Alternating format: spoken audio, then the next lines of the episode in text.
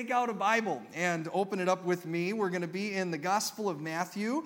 And if you didn't bring your Bible, take the one out in front of you. If you don't own a Bible, take it home. And I mean that sincerely. Um, people have given so that we can buy these Bibles and give them away. And we want you to have it in front of you. We're going to read a portion as our scripture reading, but we're going to go through um, pretty much the entirety of chapter 18 in our time together today. While you open that up, if you'll join me in a word of prayer. Lord Jesus, we thank and praise you that you have come to us, that you are with us. That, that your presence is here in, in your spirit, and that you are speaking to us through your word. And we ask, God, that you would speak to us now. God, that you would change us, that we might become more like you when we leave than when we came. It is in Jesus' name, all God's people said, Amen.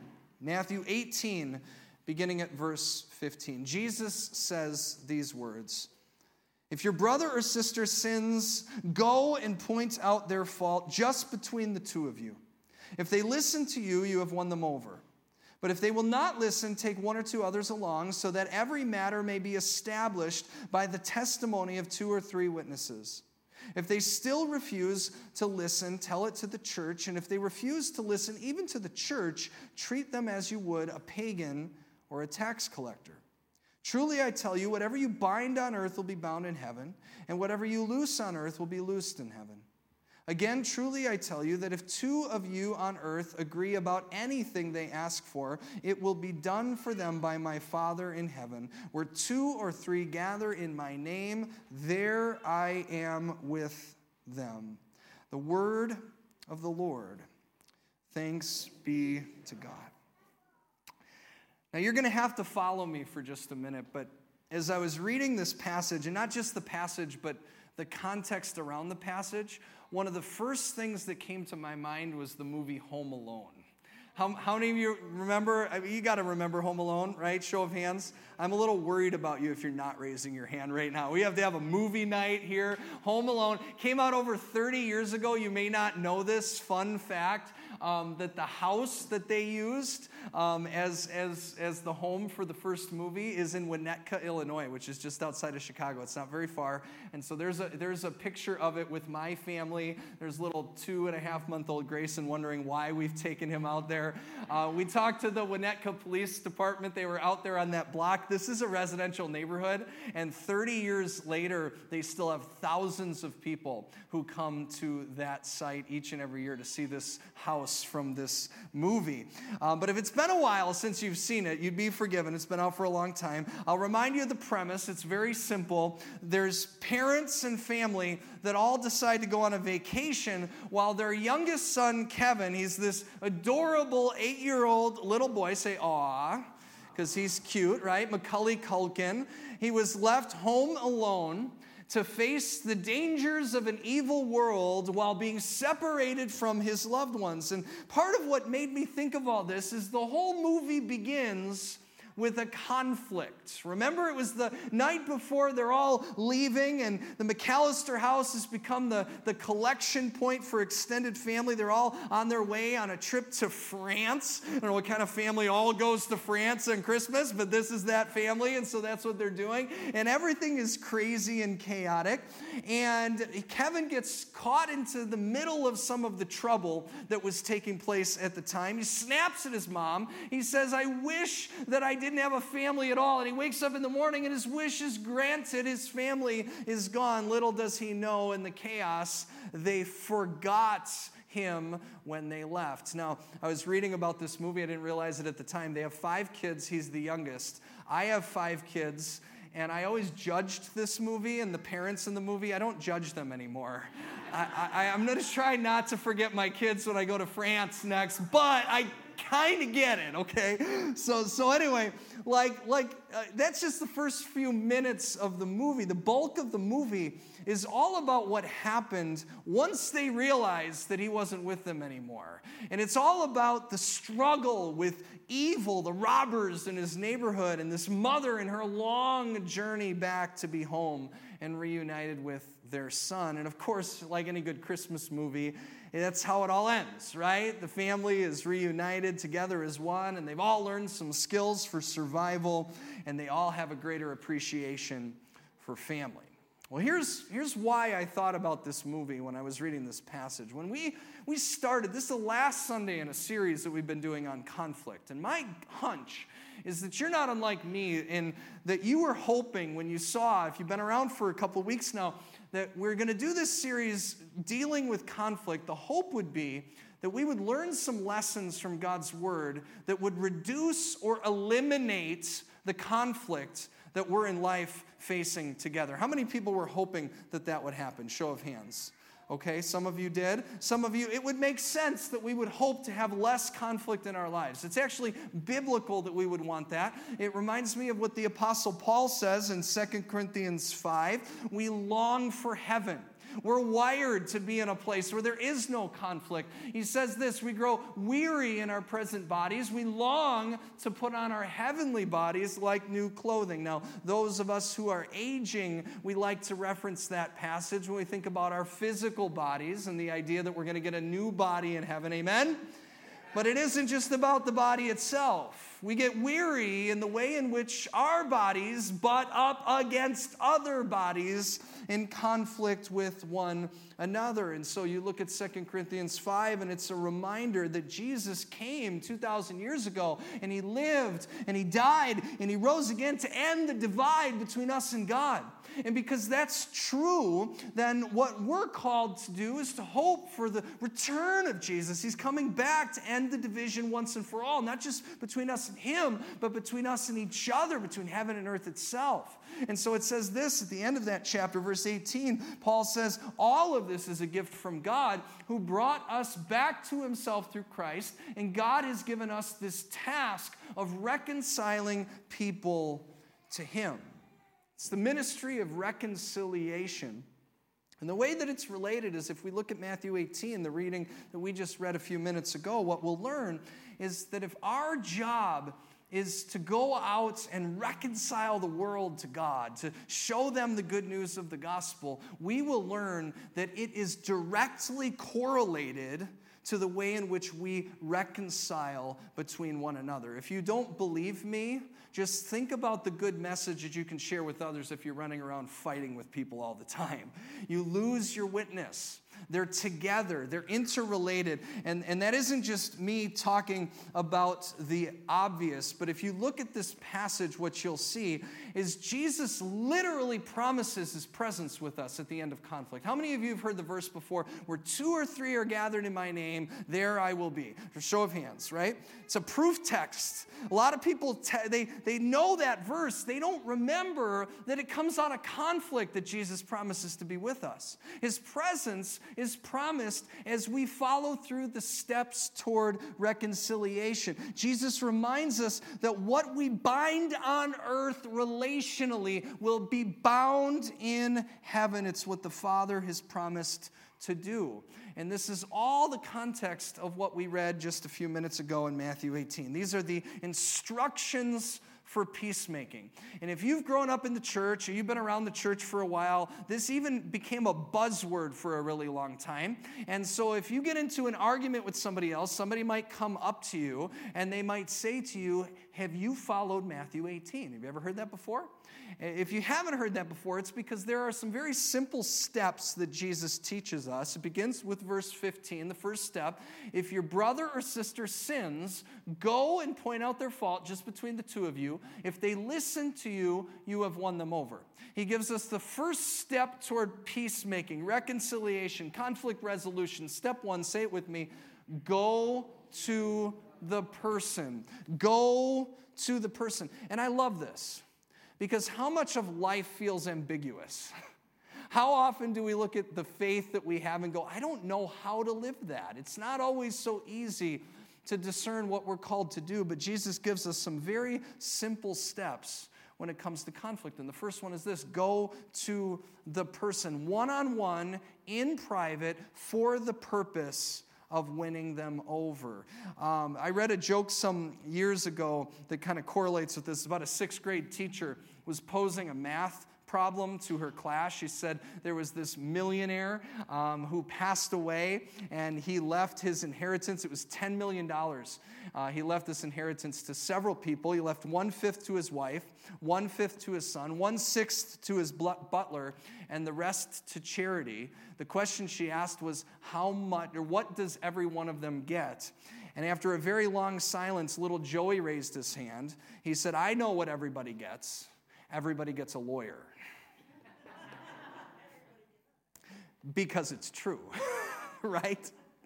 That's how it would be dealt with. We also know that if that's the way in which the math problem is solved, chances are the lawyers are going to make sure a CPA gets involved and the math is going to be right and the rich man's family is going to walk away without any relationship with one another. We know, right?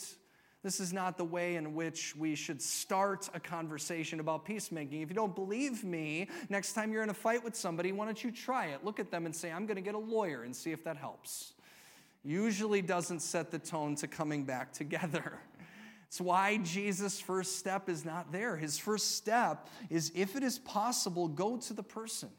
And it's not to win them over to your side of the argument either. If you look at the Greek word at the end here, and the NIV doesn't do a great job of translating it because it's the word for brother. It's to come back together as a sibling. This is not reconciling between you and the dude who cut you off in Walmart that you've never seen before and you're never going to see again. This is the reconciliation, the restoration of families, the restoration of churches, the restoration of nations and neighborhoods. Do we not need this? We need this, and he gives us the steps to do it. And even if you've never read Matthew 18, you probably instinctively know that what you're supposed to do is not gossip and not beat around the bush, but you should, if it is possible, go to the person. We don't like doing it, but we know that it's the right thing to do. And we also know that it doesn't always work.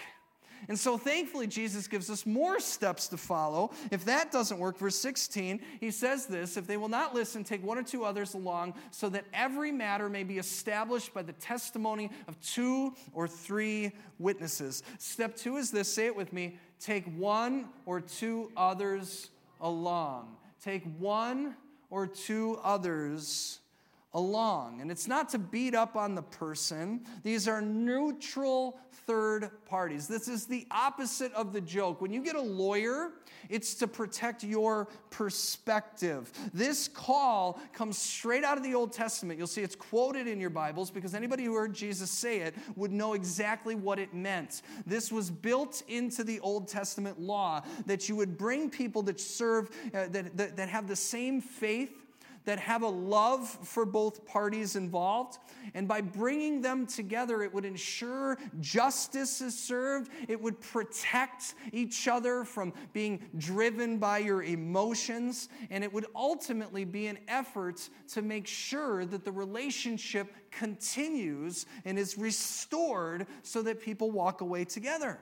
And so that's the second step. The first step is go to the person. If that doesn't work, take one or two others along. And if that doesn't work, we know that doesn't always work either. Step three, Jesus says, if they still refuse to listen, tell it to the church. Step three, say it with me tell it to the church. Now, the only other place, and I, I never looked at this before when I preached on this passage, the only other place in the gospel where the word church is found in the original language is, is in Matthew 16. It's just two chapters before. And the context is Jesus is talking about what people are referring to him as. Who is he? And then Peter says, You're the Messiah. You're the Savior of the world. And he says that Peter, he gives him the name Peter, which means rock. And he says, I'm going to build my church, the word church, upon you. You're going to be the rock, you're going to be the foundation. And what that tells us is if that's the foundation of the church, the foundation of the church is grace. Because if you know anything about Peter, you know that he was far, far from perfect. When Jesus was being killed on the cross, he literally denied even knowing him. I don't even know the guy. You think I was following him? I don't even know. I'm just I'm not related to him, not connected to him. None of that. Peter, time and time again, would stumble. And yet, It is that foundation on which God would build his church. And he says that even the gates of hell will not overcome it. And the reason is because it will be a community of grace. Not a community of people who know everything they're supposed to do, but it's people who need grace and people who extend the same grace that they themselves have received. There's no better place to receive the, the opportunity to, to come together in conflict and resolve it than in a community of people who know that they're broken too. And yet, unfortunately, sometimes that's not enough either. How many times have you gone to a person and that didn't work, and you brought one or two others along, and they were neutral, and they loved the Lord, and all of those things, and it still didn't work. And so you go and you tell the church, and that still doesn't work. Jesus gives us a final step. This is the hardest one. Verse 17, the second part if they refuse to listen to the church, treat them as you would a pagan or a tax collector. Step four, this is hard. Say it with me walk away. Walk away. Because we all know that sometimes we can't be drawn back together on our own. We won't be drawn back together on this side of eternity. And there's a lot of reasons for that, right? You know, they talk about the, the stages of grief. Um, you might be familiar with the stages of grief and how they don't go in order. And, and I think you could say some similar things about Jesus' instruction here with conflict. This does not fit perfectly into a box to every situation, right? We, we know that life is, is complicated and chaotic. And, and maybe for the person you you need reconciliation with, maybe they have no desire to meet you in that place. And so there's nothing you can do. Or, or maybe, maybe they're not safe for you to physically be around, and so you shouldn't be around them. And so there's, there's a fourth step here, and Jesus says that, that you treat them like a pagan or a tax collector. And for years, I preached this passage and I thought about the way that it communicates to us excommunication, right? You walk away, leave them alone, which there might be a sense of that that's true to your situation. But do you know who Jesus came to save? He came to save the pagans and the tax collectors. And so, how do you treat somebody that is so far gone in conflict that you can't even bring them back together? What do you do? You pray for them. You pray for their salvation. You pray that God will do a work in their life that only God can do, that He might restore the things that only God can. That step can be applied to anyone and to anything. And so those are the four steps of conflict biblical conflict. This is how we deal with it. Step one, go to the person. Step two, bring one or two others along. Step three, go to the church. Step four, walk away. You got it? Amen? Amen. All right, do we have a baptism? Let's do it. Let's share communion. Are we done yet? I'm kidding. You guys are, you guys are too good. Are we done yet? I'm glad Carol's laughing.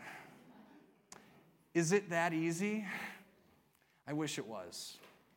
I wish that it was that easy. But just like the movie Home Alone, no matter what the steps are, the movie is not so much about the steps, is it? It's about the journey walking through the steps.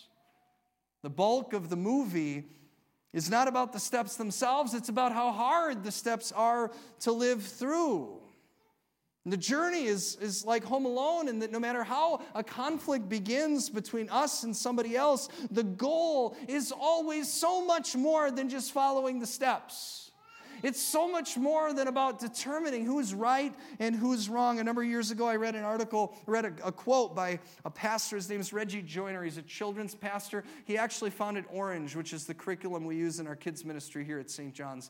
He said this about conflict with our kids. And so, parents, grandparents, listen to this. We don't fight to win the argument, we fight to win the heart. You can win the argument, but lose the heart. Let me say that again. We don't fight to win the argument, we fight to win the heart. You can win the argument, but lose the heart. I have five kids. It is easy to win an argument with a five year old. I've been fighting with five year olds for a long time. But this convicts me because I know that it is even easier to crush their heart. And you know that it's true. And maybe I'm just sensitive, I don't know, but in my experience, it's not that terribly hard for my heart to be crushed in conflict either. And it's not that hard, probably, for the person that sinned against you to have their heart crushed. And chances are I'm not alone. Your heart has probably been crushed too. How many of your hearts have been crushed by conflict in the last two months? Show of hands. The way this relates to peacemaking is that this verse that we read, these verses that we read with these steps, are not isolated from the rest of the context. This is an ongoing conversation. It's one big teaching. And the very beginning of the teaching, why you need to have your Bible open in front of you, begins in chapter 18, verse 1. The disciples asked Jesus a question. They said, Who then is the greatest in the kingdom of heaven? And he called a little child to him and he placed the child among them. And he said, Truly I tell you, unless you change and become like little children, you will never enter the kingdom of heaven. Therefore, whoever takes the lowly position of this child is the greatest in the kingdom of heaven. And whoever welcomes one such child in my name welcomes me.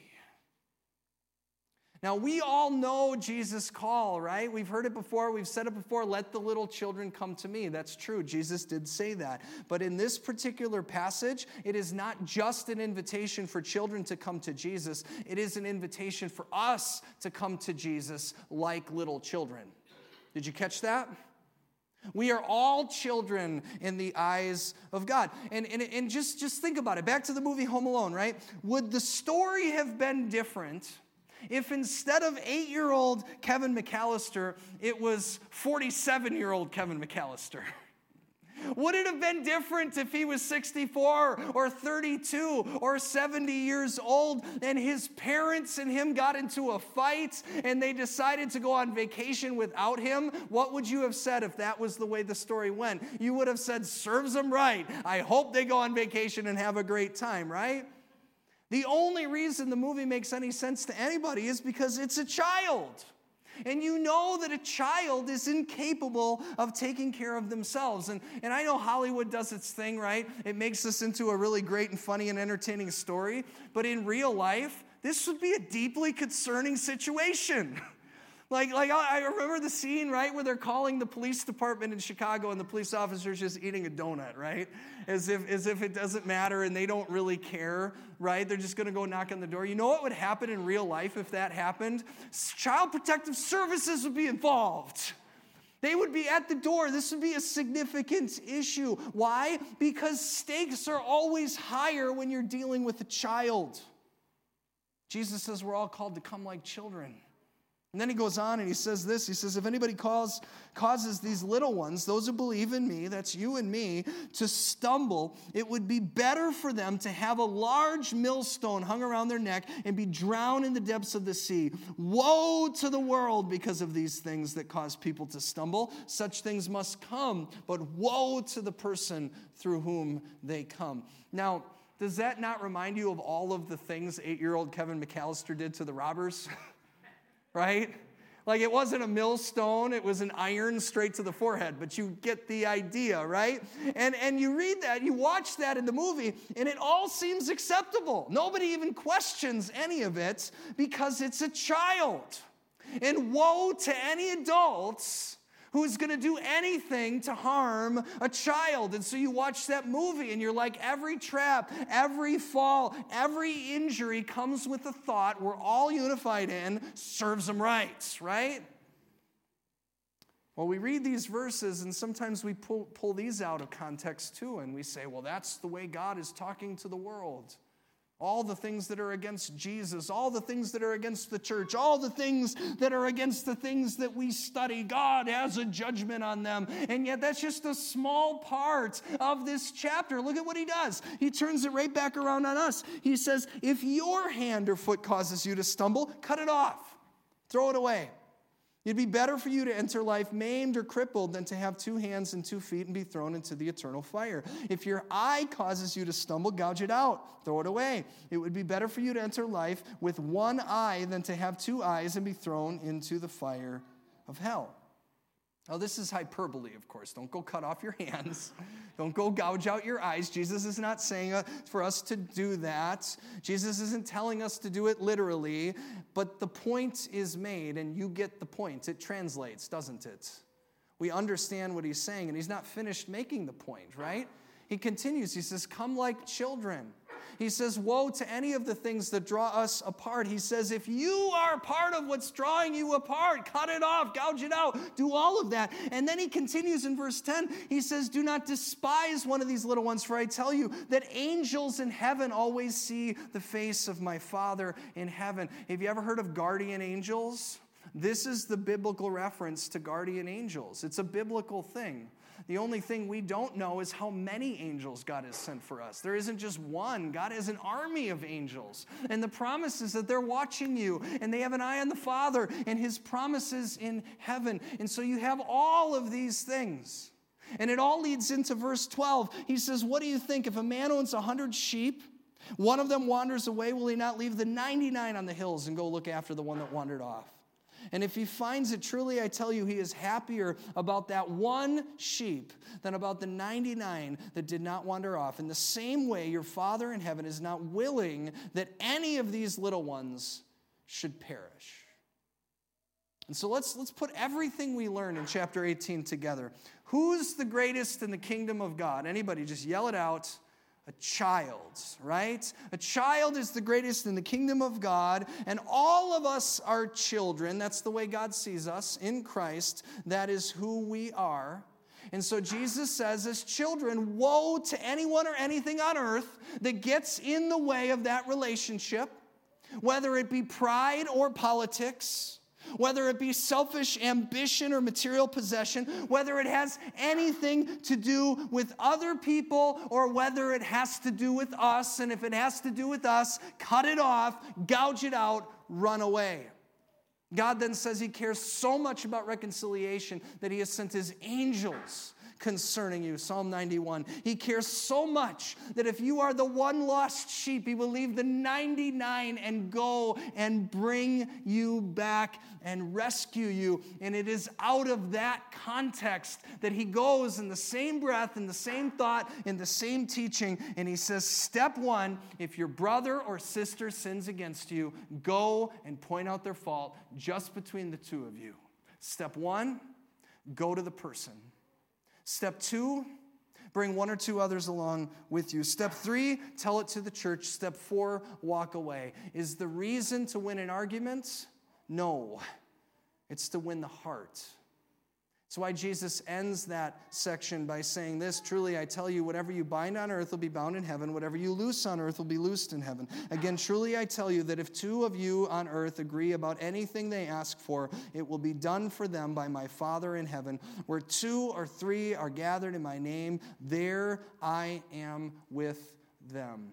What we learn as followers of Jesus is that when we are broken in relationship with others, it is always worth pursuing reconciliation with others because God decided that you are worth pursuing reconciliation with Him. And so, anyone who follows Jesus needs to know that conflict is never about winning, but it is always about a search and rescue mission where we are reminded that God sent His Son Jesus to rescue us and our call is to emulate that rescue as we pursue reconciliation with others. Amen.